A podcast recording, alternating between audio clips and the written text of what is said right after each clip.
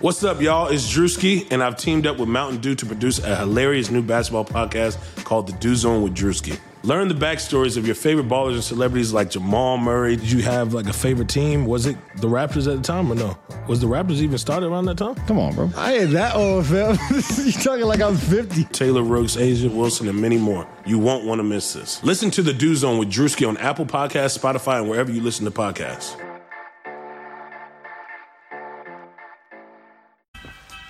Take the baseline out. Uh-huh.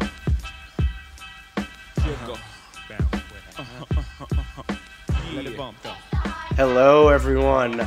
Welcome to another episode of the Hardwood Knox Podcast. I am the officially wifed up Dan Favalli, coming at you with my super duper, incredibly esteemed, awesome times awesome, fantabulous, spectaculario, aggregator of all the top one hundred player rankings in the world, co-host Andrew D. Bailey.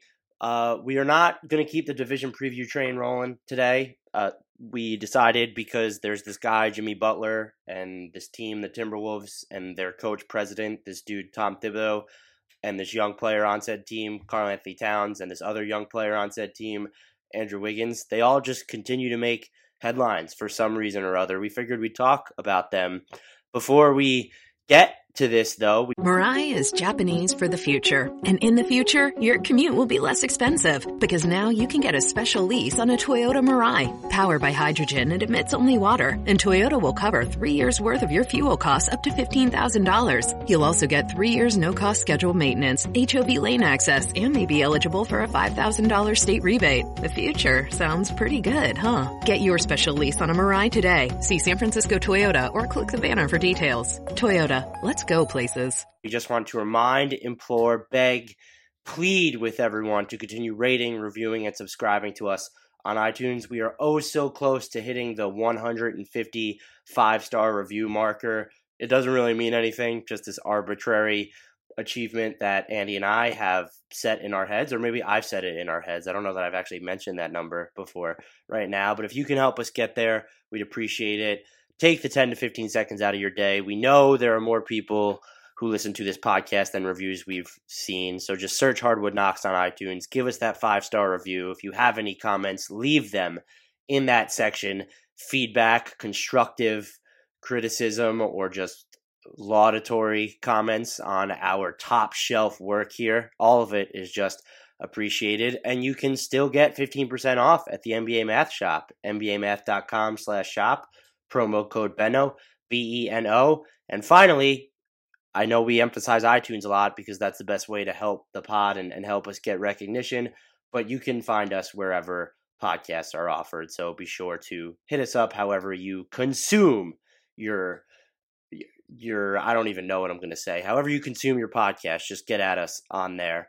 But now for the question everyone's dying to know, and I feel like it's been a year since I've asked it for some reason, but Andy, how are you doing? I'm doing good, but I feel like the more important question is, how are you doing? As everybody should know by now, Dan Favalli is a married man. Congratulations to Dan and Angela, or as I've seen on Facebook, D'Angela. You guys already have a couple name. They had that before we started dating ten years ago.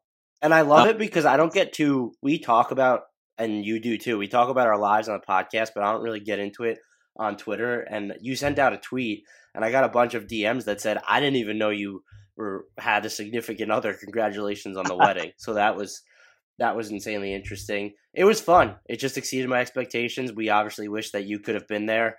Uh, I got mega sick the Monday afterwards. I think my immune system was just beaten down, and I'm blaming all the kids who flew in that I just caught their germs. But it was... It's a blur. It's a lot of work. It costs a lot of money, but it was one of the most, uh, one of the most spectacular days of my life, uh, bar none. So definitely yeah. enjoyed it. I will. Here's an anecdote that bothered me a little bit. So I got two radio requests um, on Saturday, and one of them didn't know that I was getting married, but someone prefaced the request with, I know it's your wedding weekend, so they must have seen it on Twitter, listened to the podcast, but do you have a few minutes to talk? And I just didn't answer, and I'll probably never go on that radio station again because it was like, one, do you really need me? of all people, that badly that you have to interrupt my wedding weekend, I'm not going to bring anything to the table. I have like a, a very paltry Twitter following, but you know it's my wedding weekend, and you're asking me to come. Like, I, I just thought that was such a bizarre request. I ended up not even answering it. Yeah, that's bold. Um, note to all producers, stay away from wedding weekends. I mean, it's just like, it's it's almost like asking, remember when it was, I think it was Jeff McDonald um, from the San Antonio Express News tweeted it out when Kawhi Leonard got traded, and he was like, uh, this generic response on Twitter, no uh, radio producers, I do not have just fifteen minutes to come on and talk to you about the Kawhi Leonard trade. It's like those guys obviously had something to do on that day, and I just thought this was just something that was different. The dead of the offseason, do you really need me to talk about, I don't even remember, I think it was just general N B A. It was before the Jimmy Butler news broke, which came, I think Shams uh, came out with the news like with a half hour left of my reception. I think it was like ten thirty at night on Saturday or eleven o'clock at night on Saturday, which was just spectacular. But that was my one, like the whole, I ignored my work emails for the most part, but for some reason I checked my work phone. And again, if you didn't know, it's fine. But to, but to phrase it like that, I just thought was, I guess the word you would say was bold. Bold indeed. Um, like you said, we do have some N B A news though that broke apparently during Space your Jam too. Oh yeah, that's right. um, oh, are you talking about the one that just came in? Um, I was just I was just making a joke about Space Jam two happening. Or can they even call it Space Jam two? Isn't it not an official sequel? We're already off the rails. I have no idea. Um, Whatever happened, do you remember when Blake Griffin was attached to that? Yeah, and there have been like a bunch of previous rumors with LeBron, right? It's just this is the first official one, I guess. Yeah, I don't know. Um, the news that we're actually going to talk about, though, is the Jimmy Butler stuff. And was it even remotely surprising that this was the outcome of that meeting? No. And it was, I mean, can, can we just talk about the layers to this? So you have that, the report of the initial meeting, and then Jimmy Butler comes on Twitter and is like, oh, it wasn't e-, like playing it off as the meeting wasn't even today, it's tomorrow. And yet the end result of the meeting was still him requesting a trade. So the reporting was accurate to begin with. Uh, then you have these reports. Uh, Andrew Wiggins, it wasn't a report, Andrew Wiggins' brother saying hallelujah when Jimmy Butler hits the was- trade market. You have yeah. Butler responding via video, and then you have people thinking that Wiggins is responding to Butler, but really he's responding to Steven Jackson. Uh, that was the weirdest beef, and we've seen reports since. I think it was Sporting News' Sean Devini said that Tibbs would rather quit than trade Jimmy Butler, or it was then start a rebuild in Minnesota. And now we're, I don't know if you saw the one this morning, but it was from Darren Wolf, Wolfson of E S P N fifteen hundred that said, Uh, Carl Anthony Towns can't stand Jimmy Butler, and he asked the Wolves to kind of, through his agent, address this because he can't coexist with him. But you also have reports saying that Jimmy Butler's downplaying the role that uh, the lack of chemistry with him, Andrew Wiggins, and Carl Anthony Towns is playing in his request. You also have uh, Woj saying that he favors the Clippers and that the Clippers are also frontrunners to land Kawhi Leonard. And you have the Knicks who don't want to trade for Jimmy Butler because they're all of a sudden acting like a real N B A franchise. This whole thing has been just wild. Yeah, there's a lot. That was my super fast Cliff Notes version of everything that's happened over the past about five days. And I think you hit just about everything. Um, I can't think of any additional details that you missed. My question is, if you're any of these teams, Are, are we just going to throw out every team that's not on his list of three? I mean, there's no reason for any of those teams to make a play for him, right? They No, they I, all have cap space next summer. Yeah, I, I think this is riskier than any other sort of, I'm going to steal a term from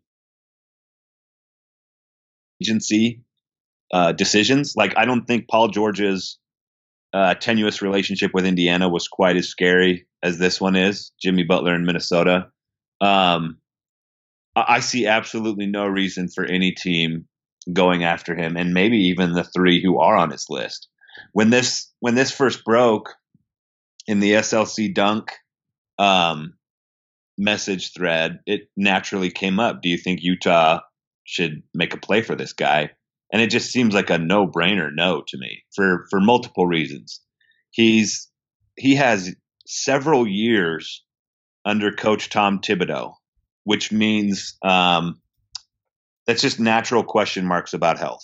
Think about how quickly uh, Joakim Noah and Luol Deng fell off a cliff. And I and I you know I wouldn't be surprised if two or three other Thibodeau players are headed down that path at some point. So there's that. There's now two teams that he's had pretty significant chemistry issues with. There's this one. Um, it, it looks like all of his teammates just can't stand him in this situation. And then there's the last Chicago team he was on, where every, all the young guys were pitted against um, Dwayne Wade and Jimmy Butler.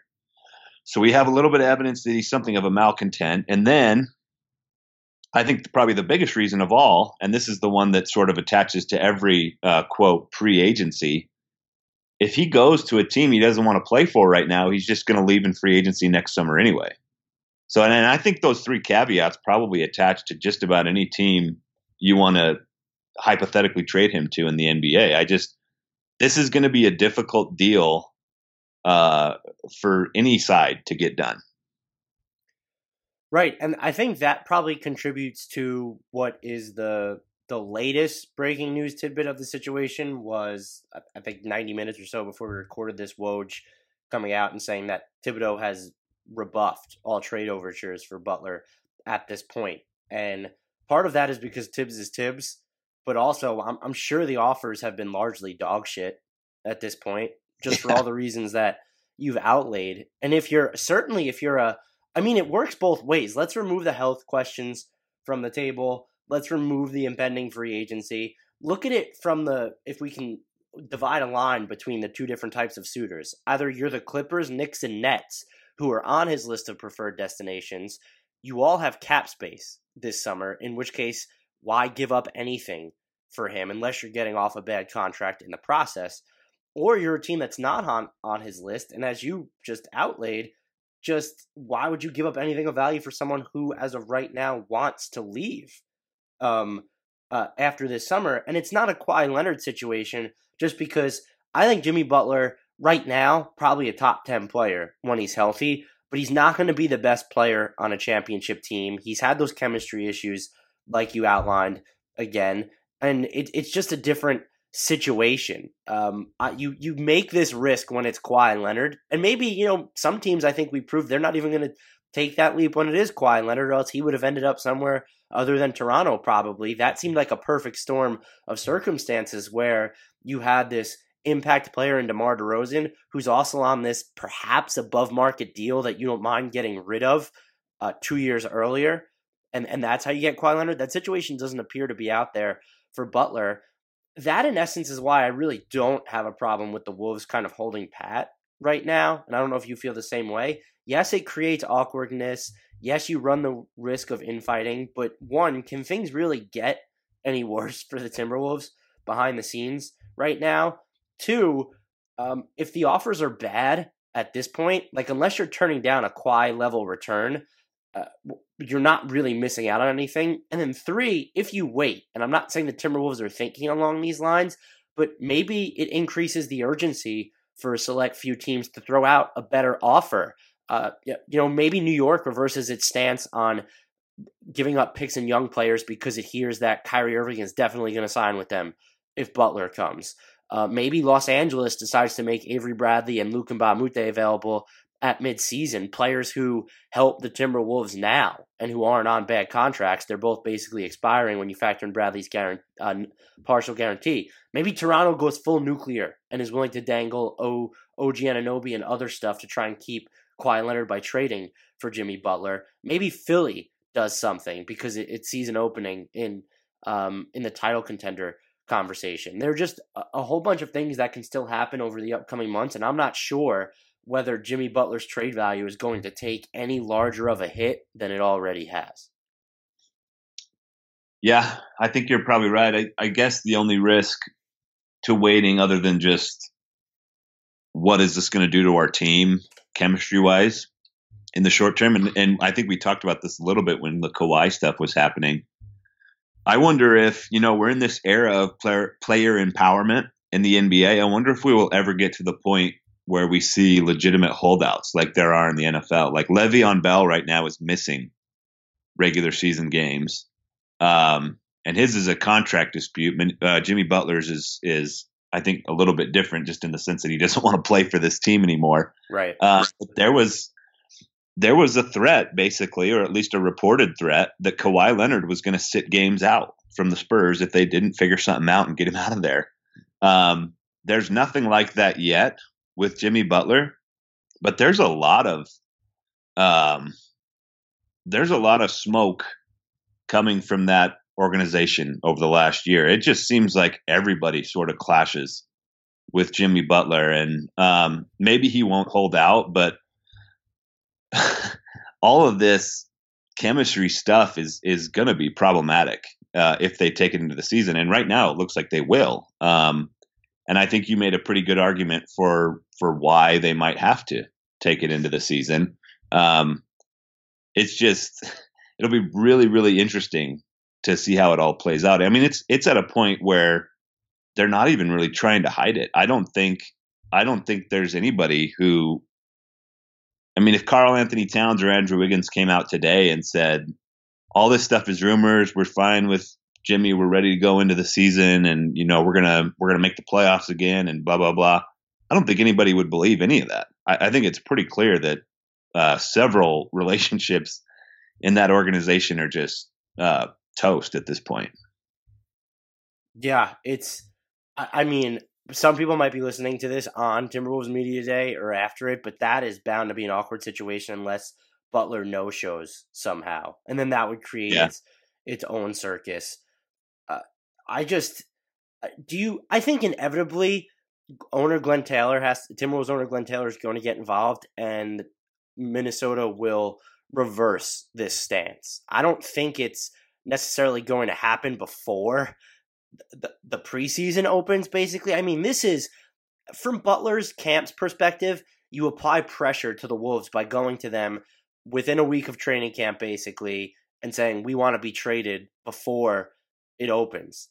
As the Timberwolves, though, you don't need to acquiesce to that timeline, just because it is pretty unreasonable to go out and, if you haven't already been gauging the market for Butler, like, what do you make of it? Because he's an expiring contract. He's going to enter free agency. He has a wish list. Um, there are the health concerns, or the fact that he's just played for Thibodeau looming. You haven't really had time to do your due diligence. And because Tom Thibodeau's in charge of basketball operations, I doubt that they were really dangling Butler anywhere before now, because he probably thought he could salvage this situation. Yeah. And uh, you, you, you, to some degree, have to slow play it, but I don't think they can let this ride out for for too long. Objectively, it makes sense, just again for some of the reasons uh, that I, I listed off before. But you can you imagine this Timberwolves team playing together into like January first, right? Like, yeah. We're going into two thousand nineteen, I, because I just can't. Yeah, if this lasts till the trade deadline, either they they worked some magic on some of these relationships, or it's just going to be uh, it, it could get bad. Ironically, maybe the Lakers never should have brokered the buyout with Deng, because he would have been some nice salary matching fodder that the Timberwolves might have yeah. been interested in during this deal. That's mostly a joke, but it's also Thibodeau, so I don't know. um, what did you think about the reports that say he doesn't want to play with LeBron, though? I thought that was interesting. It kind of feels like we've been led up to this point. Like, there have been these uh, events that have pointed to something like this happening. Kyrie Irving wanted out of Cleveland yep. after making three straight N B A finals. Paul George didn't even give the Lakers a meeting. And I'm sure by that point, even though LeBron hadn't officially signed, by the time Paul George recommitted to O K C, it was probably common knowledge throughout those insider basketball circles that he was headed to the Lakers. And now kind of this. I don't think it says anything necessarily about LeBron. You look at his talent in a vacuum, and I would think anyone would want to play for him. But consider his age. He's entering his age thirty-four season. Um, and then just the attention that comes with him. He's no longer holding his team hostage because he signed that four-year deal with a player option after year three. But how well is he going to age? He has to enter his twilight at some point, and yet you're still going to be in his shadow, maybe when you're the one who's carrying a bulk of the burden, if it even gets to that point. And many people said this, playing with LeBron is almost a thankless job. At this point, we've reached yeah. the point, we've reached where we're at. We're saying basically all the time that when, when LeBron's teams wins, when LeBron's teams win, it's on him. When they lose, he doesn't have enough help. Who wants to willingly yep. tether themselves to that situation as a superstar in their in their prime? Yeah, I think that's a huge point. Um, and I can understand why a player would feel that way. You have to deal with that. You have to deal with what a lot of players, I think, have, have described as sort of a difficult leadership style. With LeBron, he demands a lot, and if you don't quite reach his level, you get these passive-aggressive attacks within the media, and there's there's a lot that goes into being a LeBron James teammate, I think. Um, some have come out much better for it, and some have struggled. Some have uh, openly and successfully tried to get away, like like Kyrie Irving did. So I understand some of these superstars Uh, maybe wanting their own situation or a better situation than LeBron, as crazy as that sounds. Um, better situation than LeBron is like, that's almost an illogical sentence to say, but it, I get it from a player's perspective. For Jimmy Butler specifically, he seems like he wants um, a team of his own. The, the teams that he laid out, I mean, he would instantly be the best player without a doubt on any of those three teams. The one that's the most interesting to me of the three is probably the Knicks. Um, and like you said, they are, it, it looks like they're willing to wait it out and just go after him in free agency, free agency this summer. But in New York, he is unequivocally the best player, at least for the next couple of years. He's already twenty-nine years old, so we could be seeing his decline soon as well. But I would say for at least the next year or two, he's the best player on the Knicks, and he has a number two in New York in Kristaps Porzingis that I don't think the Clippers and the Nets can come close um, to equaling. I, I think Kristaps Porzingis, I'm still very high on him despite the injury, and um, I, I just think that would be a heck of a one two combo when Porzingis is all the way healthy again. That of those three seems like the best situation to me. I, I don't know where you stand on that.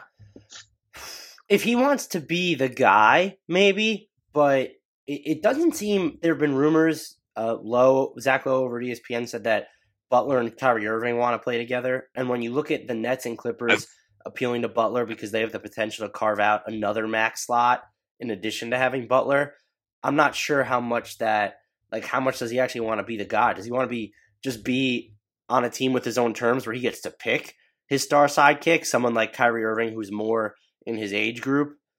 I, I I don't know. Or maybe Kawhi Leonard. I saw this on Twitter the other day. And can we talk about how crazy it is that Butler's first choice is the Clippers, who, per Woj, are also considered the early frontrunners to land Kawhi Leonard?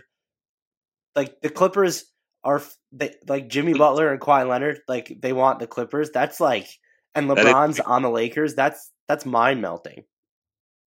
Steve Ballmer. Steve Ballmer, Lawrence Frank, Lee Jenkins. How's that for uh, right. Director of Identity? Director of Narrative or whatever that title is.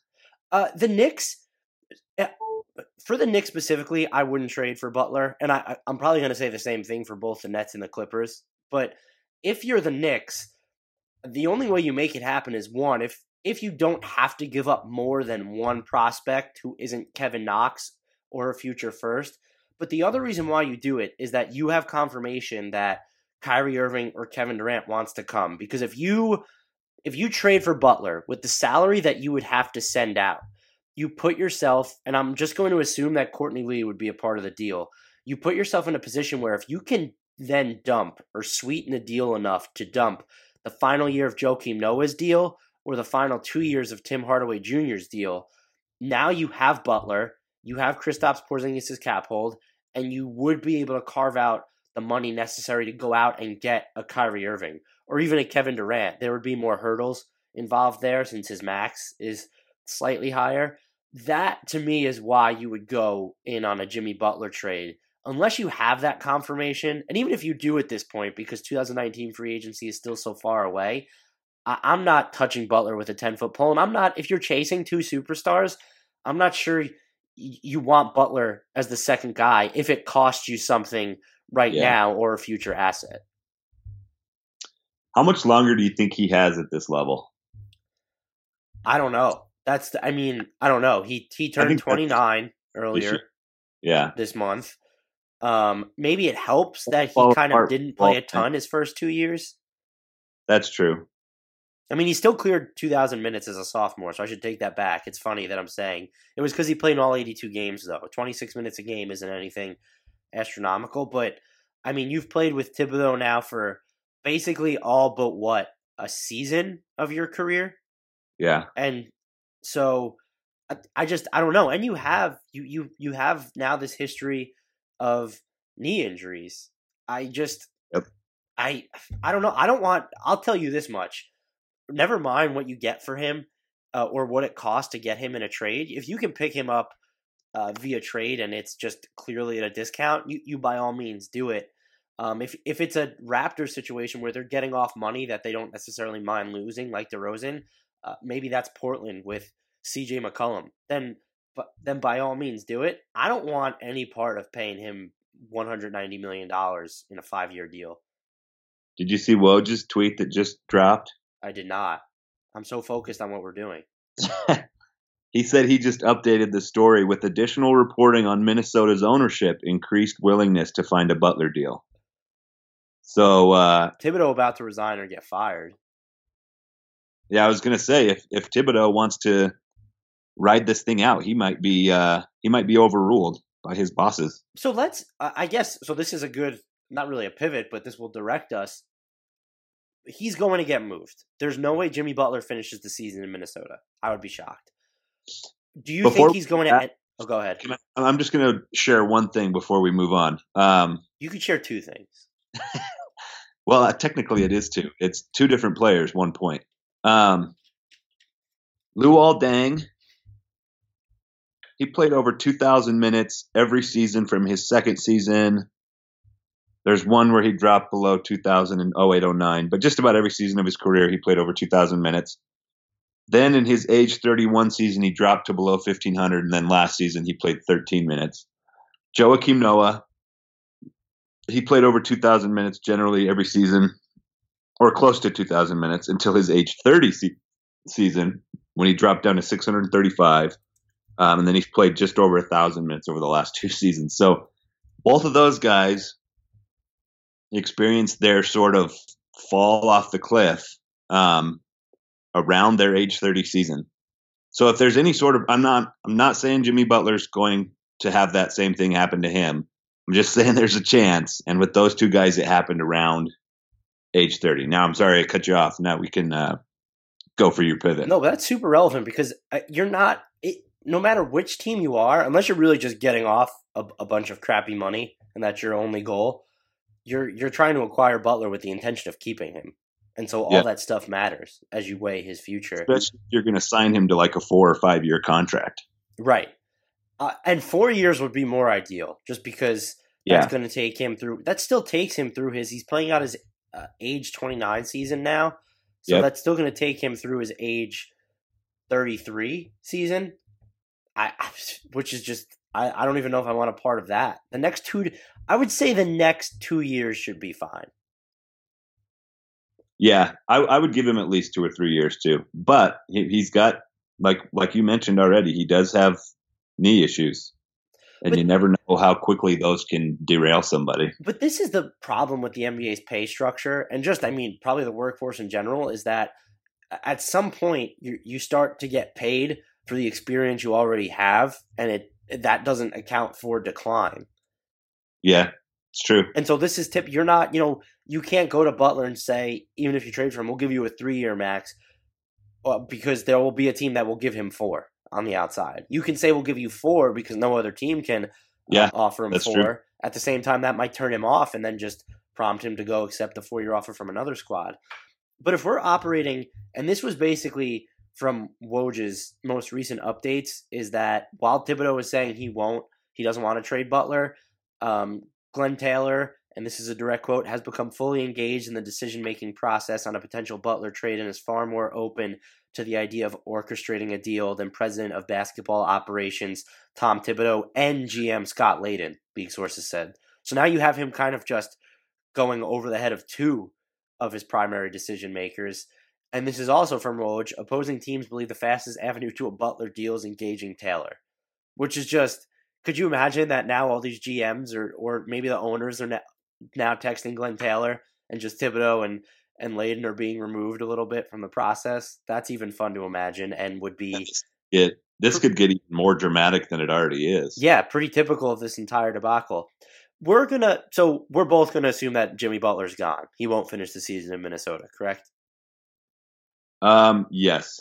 I'm going to, I'm going to go ahead and assume that. Do you think when he's traded that he will be dealt to one of the three teams that was on his list?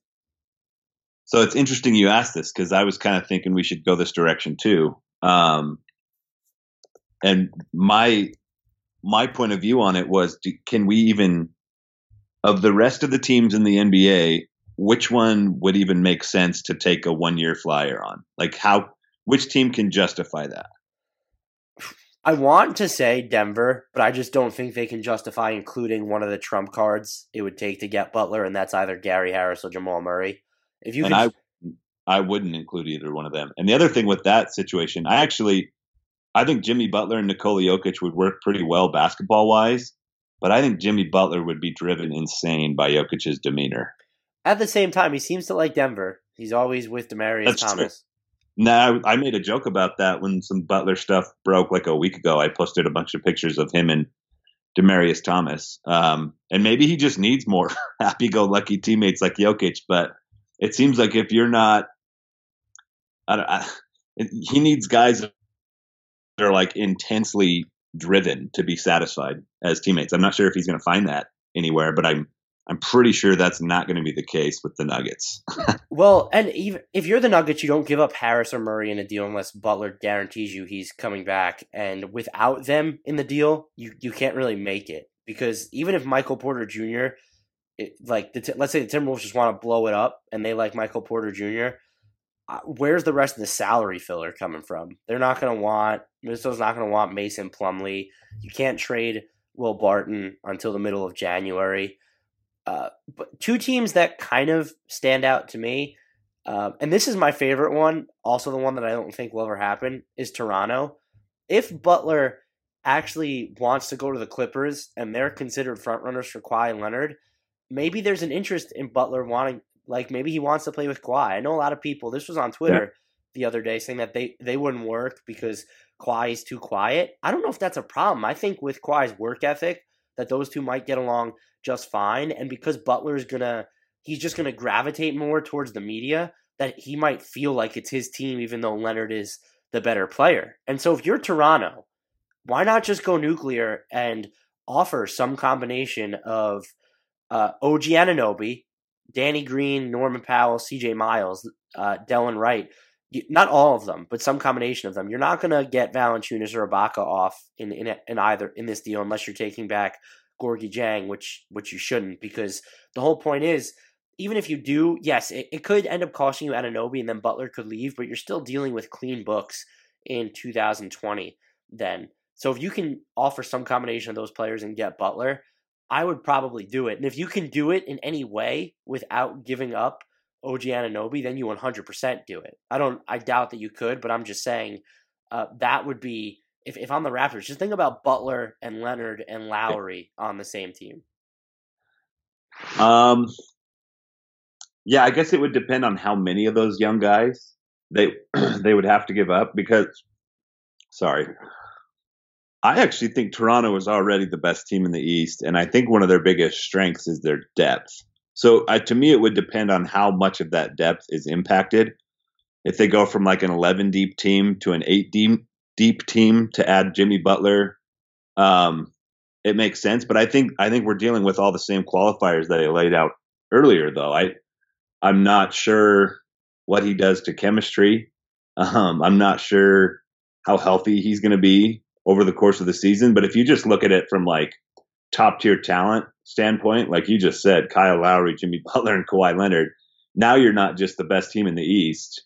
Um, you have some sneaky potential to keep up with a team like last season's Rockets or this season's Warriors. Um, I don't think they would beat either one of those teams, but I think certainly the recipe is having multiple guys who can switch all over the floor and at least frustrate Golden State's defense, maybe force them into some of that I S O heavy stuff like Houston did in the Western Conference Finals last season. And it, Jimmy Butler and Kawhi Leonard, it, just on the basketball court, um, they're about as tailor-made for that as anyone in the league. So that would certainly be something Toronto would have to consider. Again, it would just depend on, to me, on how much um, how much it would take to make it happen. Which is, I mean, that's kind of a cliche thing to say. That's what you that's what you think with every trade. But with Toronto specifically, their depth is just such an important thing to me. Well, I think there are two different variations. And one, if we assume that Jimmy Butler's trade value hasn't just absolutely plummeted, if if you're Toronto, would you do Norman Powell, Anunoby, and then one of Danny Green or C J Miles? You could basically tell Minnesota to take its pick for Jimmy Butler. Say that again. Powell and Anunoby, and then you tell them they can have Jimmy Butler or C J Miles. Jimmy, wait. Oh, sorry. It would be, sorry, I fucked that up. But like Norman that. Powell and Anunoby, and then one of Danny Green or C J Miles oh, for Jimmy okay. Butler. Um, I would do that, yeah. Now, if Jimmy Butler's... You're still hanging on to DeLon Wright and Fred VanVleet and... Pascal um, yeah, that's. I think that's probably. And you're getting, in a weird way, you're getting Powell's money off the books. His four-year extension kicks in, and he wasn't really a factor last year. Now, if Jimmy Butler's trade value is cratered, maybe this is a situation where if Minnesota likes Powell as a young player, you can offer Powell, um, Delon Wright, and then Miles or Green, and then include your twenty twenty-one first-round pick. I don't know if you're willing to go that far into the future, but if you can get Jimmy Butler without giving up O G Anunoby, that would be that would be something. That makes you even more uh, switchy, like I was talking about earlier. What? How many picks did they give up to get Kawhi? Just the one, and it's protected, which is hysterical to me. That's crazy. Um, so, yeah, they still have picks they can give up. It'll be really interesting. I wonder if this will be the – how many stars in a row has it been now where the trade package that is actually announced is like, whoa, that's that seems like very little for that guy. I mean, Jimmy Butler was just involved in one of these last summer. Right. It's – well, and that trade actually doesn't look so terrible for the Bulls in hindsight because marketing seems like he's going to be really good. Yeah, it's it's funny to look at that trade now. Um Lauri Markkanen, Chris Dunn, and Zach LaVine, without without the benefit of knowing that this was all going to go belly up this quickly, that was still probably a good trade by Minnesota, right? Given what they knew at the time. I think the trade was fine, though obviously what's happened since has not been. Yeah, I don't know if you could have predicted that, though. You might have been able to predict it, but the, in a vacuum, Jimmy Butler was worth what you gave up. Yeah, that's that's what I'm saying. But we can't like pretend that Zach LaVine is all, is all of a sudden this really awesome N B A player on a bargain contract because he's that's not. True. That's true. Um, um, yeah, enough- the Chicago hasn't handled their end of it much terribly better than uh, Minnesota has. Now, as another team that m- would maybe think about acquiring Butler, who that's off his list, what about the Blazers? If it was just they build something around C J McCollum, or if it's just a straight up, straight up dice roll. See, so this is this is kind of what I was thinking um, when I asked which of these teams would it make sense for, because I think it made sense for O K C to get Paul George because they could talk themselves into being one player away. I think it made sense for Toronto to get Kawhi Leonard because they could talk themselves into being one player away. And I think Portland could probably talk themselves into thinking we're one player away. Um And and Jimmy Butler's maybe that guy. Now I'm not. I I might not agree with them if they said that. I don't think Damian Lillard and Jimmy Butler is a strong enough top two right. to challenge the Warriors, but it certainly makes them better. Um, I think they might fit basketball wise a little better than Lillard and McCollum do. Uh, certainly, it it raises their defensive ceiling a little bit. So that one that that is a team that does make some sense to me. That's an interesting one. What about Philly? Philly's one that I think the chemistry question is big here. I don't know if it's worth a one-year rental of Jimmy Butler. With that team, your two top players are so good already and they're so young. I might just um, I might just opt for organic growth if I was Philly.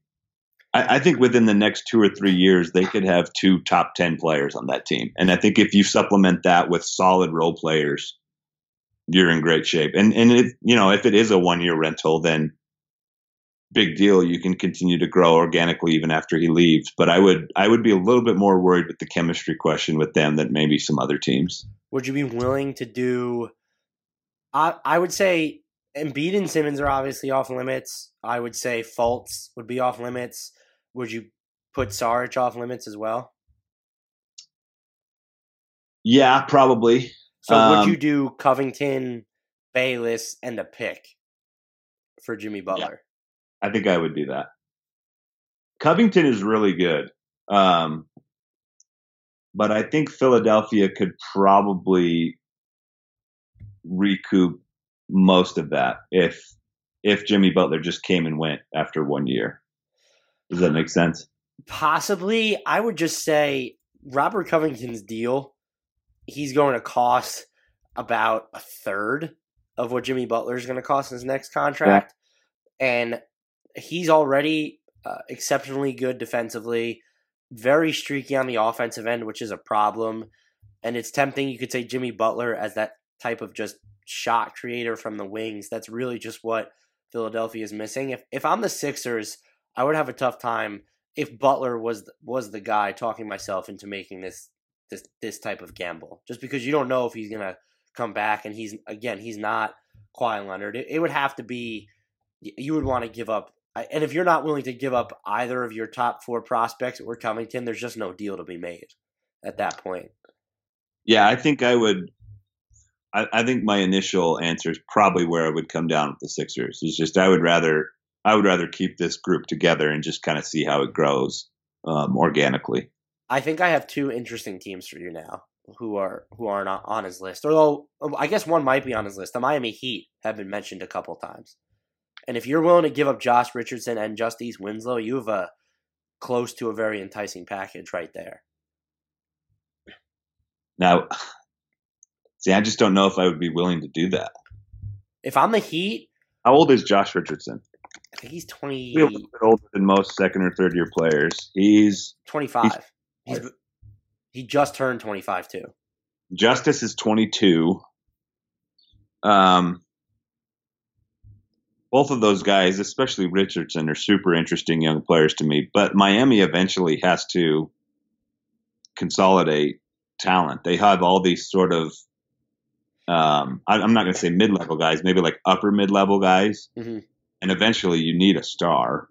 So something like this has to be at least um, in conversations around the Miami front office. But, and I think this is probably a team that would be more likely than any of the others we've discussed to be able to keep him beyond just one year.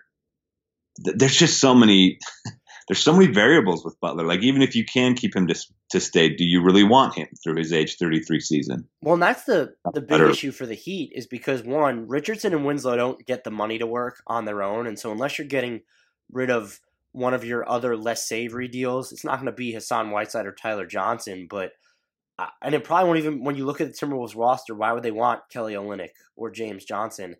Unless you're going to also get rid of Dion Waiters somehow. It, once you give up Richardson, that's your last like value deal that you have, that you've just played. Everyone else is on market level or above market contracts, and that's going to count Jimmy Butler even if he resigns. And now you're just, now you're stuck then. And so you need to be sure that he's the one who's going to get you over the hump, and and that's assuming he's even going to stay. I'm if I'm Miami, I would have not over the hump either. Like right. if they're if their best three players next year are Goran Dragic, Jimmy Butler, and uh, we'll just say Hassan Whiteside. That's that's not putting the fear of losing into many Western Conference teams. Right. You could spin it as, yes, we're giving up Richardson, but maybe they don't want to pay Winslow, which would be fair. And again, if you're getting off one of your other contracts in the process, then it becomes easier to talk yourself into. Yeah. Um, if you if you told me I could get rid of Dion Waiters' deal, then then I would certainly be uh, more interested if I was Miami. Dion Waiters and Andrew Wiggins on the same team, just like it was supposed uh, to be. That would be incredible. Here's here's one that's semi-interesting, but I think the answer for you would be no. The Milwaukee Bucks. Yeah, um, probably no. I mean, what would they have to give up, or what do they have to give up? They don't really have much, and to be honest, I'm not giving up Chris Middleton for Jimmy Butler. It's not I wouldn't that either. I think, I think it's not that I think uh, Chris Middleton's better. He's not. He just turned twenty-seven, so he's younger, and he's more plug and play than yep. Jimmy Butler is. I think he's much more willing to be a complimentary guy than Jimmy Butler. And if the, I mean, if the value reaches so low, where Minnesota is just going to accept a deal built around Snell and Thon Maker, maybe, but that that would be that's selling. And the the Bucks don't have a lot of flexibility in the picks they could offer because of that commitment to Phoenix from the Eric Bledsoe trade. And maybe Bledsoe would be a nice trade chip, but I don't know why Minnesota wants Bledsoe when you have Derrick Rose and Jeff Teague and, and Tyus Jones. Although if they want Bledsoe to play with Teague, uh, I that would be something if I'm Milwaukee that that I may consider. Bledsoe and Butler together could be another potentially volatile situation, I would think. Well, Not saying, that like struggles with, with work ethic. He's just somebody who has clashed with teammates in the past. Yeah, well, I'm just saying if you went, if it was like Bledsoe and Snell and like yeah, you're saying like if they shipped Bledsoe out, yeah, and then Thibodeau could have his dream of playing uh, Bledsoe, Teague, and Rose together. Right. There you go. Oh, man. It's going to be funny when they trade Jimmy Butler and start Derrick Rose at three. It's gonna, they're probably going to start Derrick Rose over Jeff Teague right now, to be honest. Somebody, oh, man. Somebody said that on Twitter the other day. It was Kevin uh, Garnett wants them. Was it Kevin Garnett wants them to start? That's what it was. Yeah. Oh, my goodness. Um, yeah, this is just such a wild... It's it's kind of funny because you've been down on the Timberwolves for quite some time now. Um, and, I mean, even if they had kept Jimmy Butler, you didn't think they were going to make the playoffs, right? No, I don't have them making the playoffs. Is there any way – like, what do they do to sort of right the ship at this point? You rebu- you you regroup and try and rebuild around Towns. And I don't know how feasible that is with – with Andrew Wiggins' contract on the books. You can't, it's almost going to be impossible to trade Andrew Wiggins. I can't imagine anybody taking that on. Carl Anthony Towns seems to be developing, uh, I don't know what the word would be for it, uh, just sort of dissatisfaction well, with the organization. He's um, like their fourth option. That's a problem. Yeah, I don't blame him. Uh, there's all kinds of problems with this organization. I think the right end game would be what you just said. Find a way to restart with Towns. I just don't know how to how they get to that point without just waiting it out for the next two, three, four years. Um, they they are in quite the mess at this point, and it's it's hard to see the way out at this point. Do you, before delving into that kind of, because there are some Andrew Wiggins tidbits to get to there, do you see any other teams that aren't on Butler's list that could kind of join the sweepstakes? A, a few people I've seen on Twitter have mentioned the Rockets. To me, they would have a better chance of trading for Karl Anthony Towns than Jimmy Butler just because they could eventually dangle Clint Capella. And that's still a midseason thing they would have to go through. I mean, the one of the trades that someone threw out to me on Twitter was like, I, I think it was P J Tucker, Eric Gordon, and a pick. That's just not I, I mean, if that gets you Jimmy Butler, fine, but that's not getting you Jimmy Butler. Yeah, that would be wild. And what picks does Houston even have left at this point? Um, they can trade this year's pick, right? Because it's like, after the draft. But that's like, do you want the twenty-eighth pick in the draft? Yeah. Um, yeah, I don't know. It's it's in answer to your question. No, I don't see any others. Like to me, I think there are re- there are some interesting reasons for all the teams you na- named to to do this, but all of them, and even the three on his list, I think at the end of the day, my final call would be let's just wait. Um, Here's something that might be interesting, even though it says he doesn't want to play with LeBron. Let's say the Timberwolves do wait until midseason. Would, if you're the Lakers, are you willing to give up uh, Kuzma or Hart in addition to any of your expires? Because you're not giving up Ball or Ingram for Jimmy Butler at this point. And so let's say you give up um, Kuzma or Hart, this year's pick, and just salary filler. You know, the Rondo deal, and then maybe there's buyouts there and the, the Stevenson deal. Would you do that for Jimmy Butler? Or maybe even Kentavious Caldwell-Pope. I mean, that's tw- he's on a twelve million dollars expiring, and he's an asset. If I'm the Lakers, I don't want to give up on him because I have his early bird rights, but that might be something interesting to monitor if, again, uh, the Timberwolves hold on to Jimmy Butler through mid-December, which seems increasingly unlikely. Yeah. I mean, it, it's certainly worth the discussion, like we've said with all these, but I would just, I feel like I would need some kind of assurance that we could keep him. And maybe it's just an assurance that you tell yourself once he gets here, he'll buy into what we're doing as an organization. He'll see all the history all over the arena. He'll, he will become enamored with Lakers folklore. Um, he'll enjoy playing with LeBron James despite what he thought before getting here.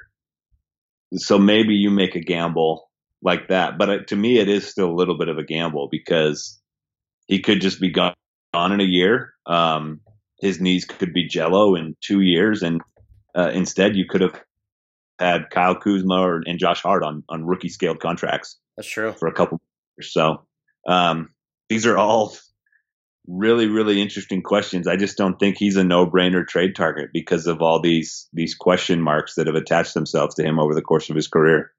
Push comes to shove then, and I'm forcing you to choose right now. Who trades for Jimmy Butler? Um, I'll say the Nets.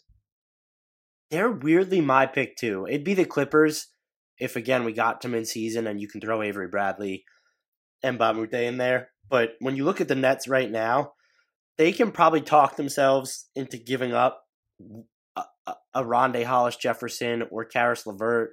And then you have Damari Carroll's expiring along with other expirings to make the money work. And so that's that's a risk that you can talk yourself into. And that front office is so smart. I, I think they're probably talking about all these risks that we're talking about too. And, and I'm sure every front office is, but I think they, they will be very careful. It helps um, the Nets that the Timberwolves, as long as Tibbs is there, want to win post-Jimmy Butler. And so someone like yeah. Damari Carroll helps them now, and that, that expiring piece might be something that they're highly intrigued by. Yeah. And I think we probably will hit a point at some point in the season where it's obvious that he's he's not going to re-sign with Minnesota, and then they'll get a little bit more desperate and think, Um, do we really want to lose this guy for nothing? Here, well, I'll assume Jared Allen's off limits just because he's going to be really good and the Timberwolves don't need him. Would you give up in a Butler trade if you're the Nets two of Russell, Dinwiddie, LeVert, um, and Rondé Hollis-Jefferson? Two of those guys in a deal. Um, probably, and I I say that liking all four of those guys. Um.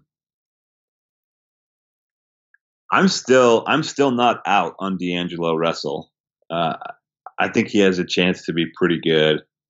I think Rondé Hollis-Jefferson's a little underrated. I, I think Brooklyn could be pretty competitive with those four going forward. But if they if they feel like they can get Jimmy Butler for the next two or three years, you go from guys who are maybe, you know, the potential right. top twenty-five to thirty to a guy who's already a top ten to fifteen. And that's a big jump. Um So, yeah, I think I probably could talk myself into some combination of those two. I would, or two, four. I would not, and this might be – I'm not sure if this is even like a, a, a medium hot take.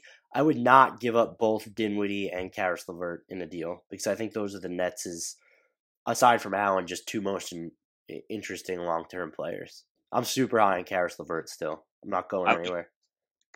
Spencer Dinwiddie. This is another one I'm going to Google real quick. He's twenty-five. he's sort of sneakily become one of their best trade assets. I think there's a lot of teams that could use that guy. Can we? Are you ready for a Spencer Dinwiddie stat? Yes, I am. He needs to improve his three-point percentage because he shot a league at, below a league average clip last year. But there were three players last season who surpassed fifteen points, eight assists, one steal, and two three-point makes per thirty-six minutes. Spencer Dinwiddie, James Harden, and Chris Paul. That's very, very solid company. Also, shout out to Houston. Yeah.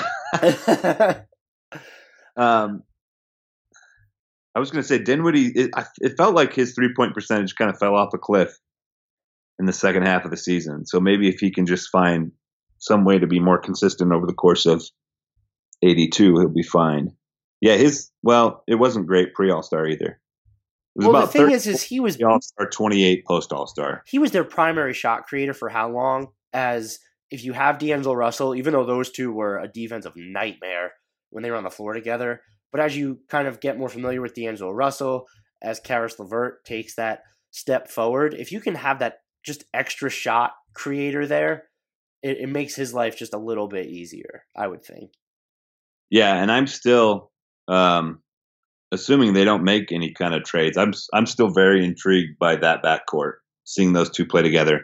I know their net rating together wasn't great last season, but I think they have a chance to be pretty good together. But I agree that I think the Nets are the most likely trade destination.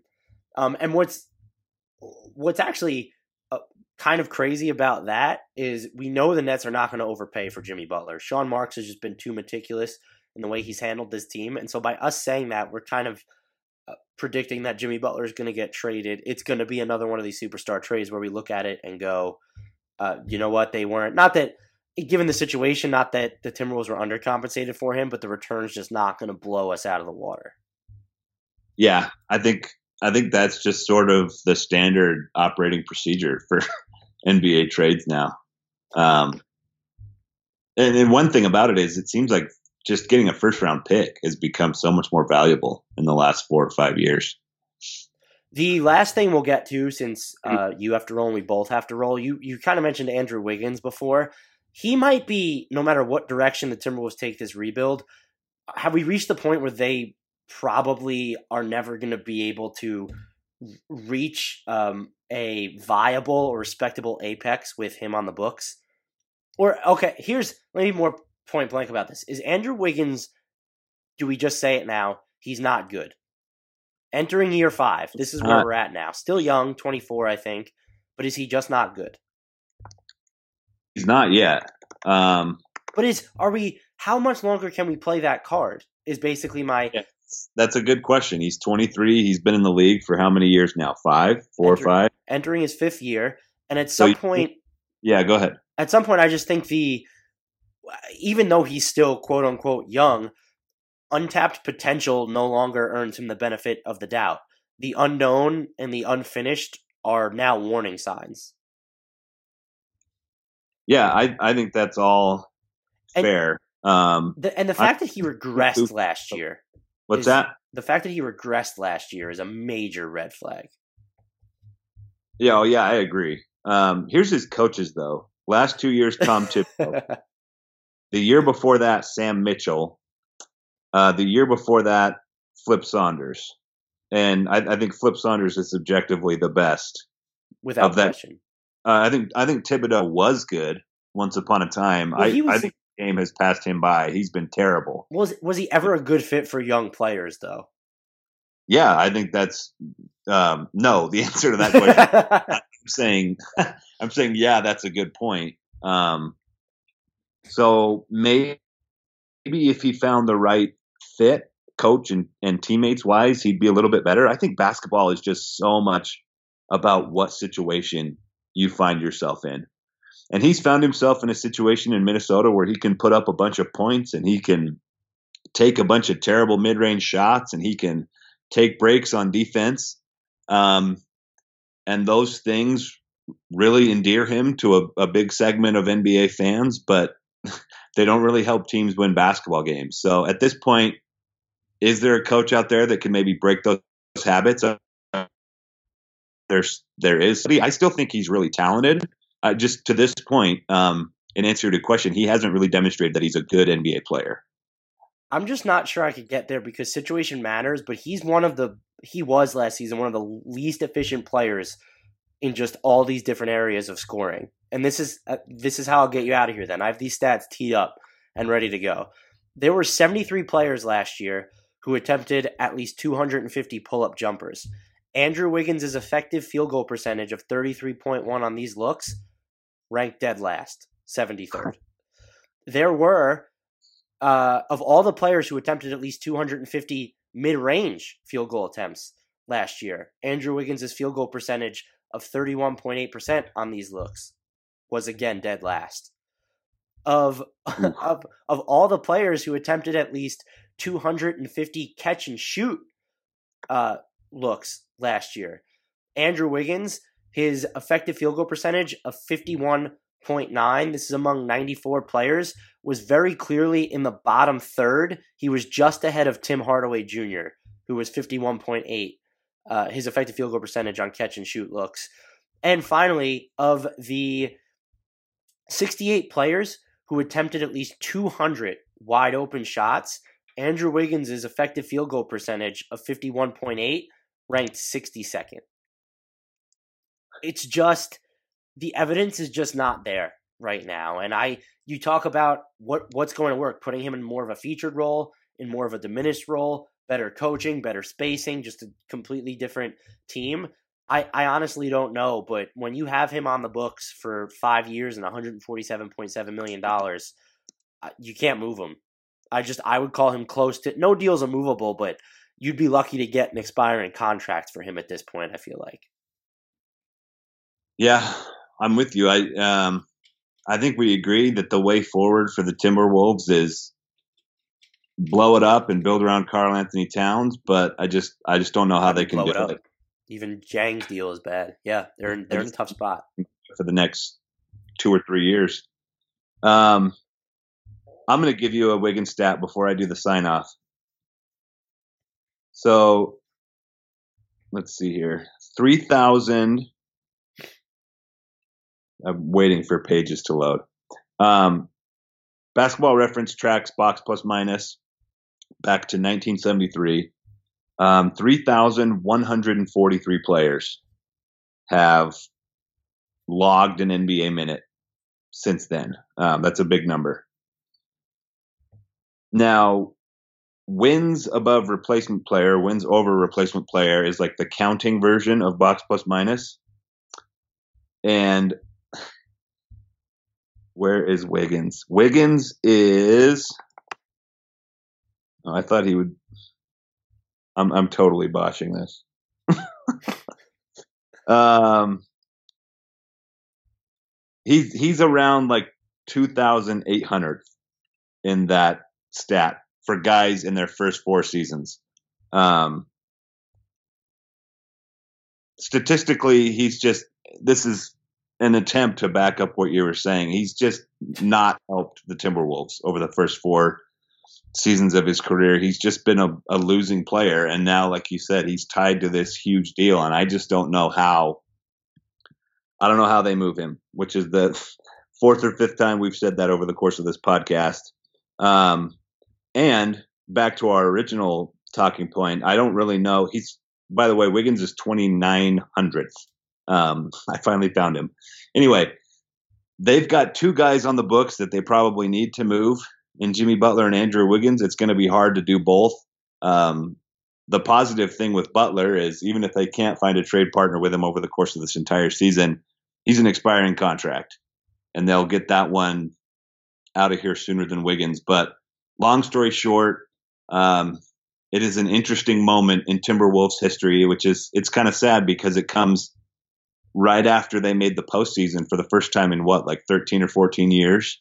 Um, so they had these good vibes going and, and all of a sudden everything. Looked- Maybe I was just the only one who was that Rockets, was, that Rocket I, series did nothing for me.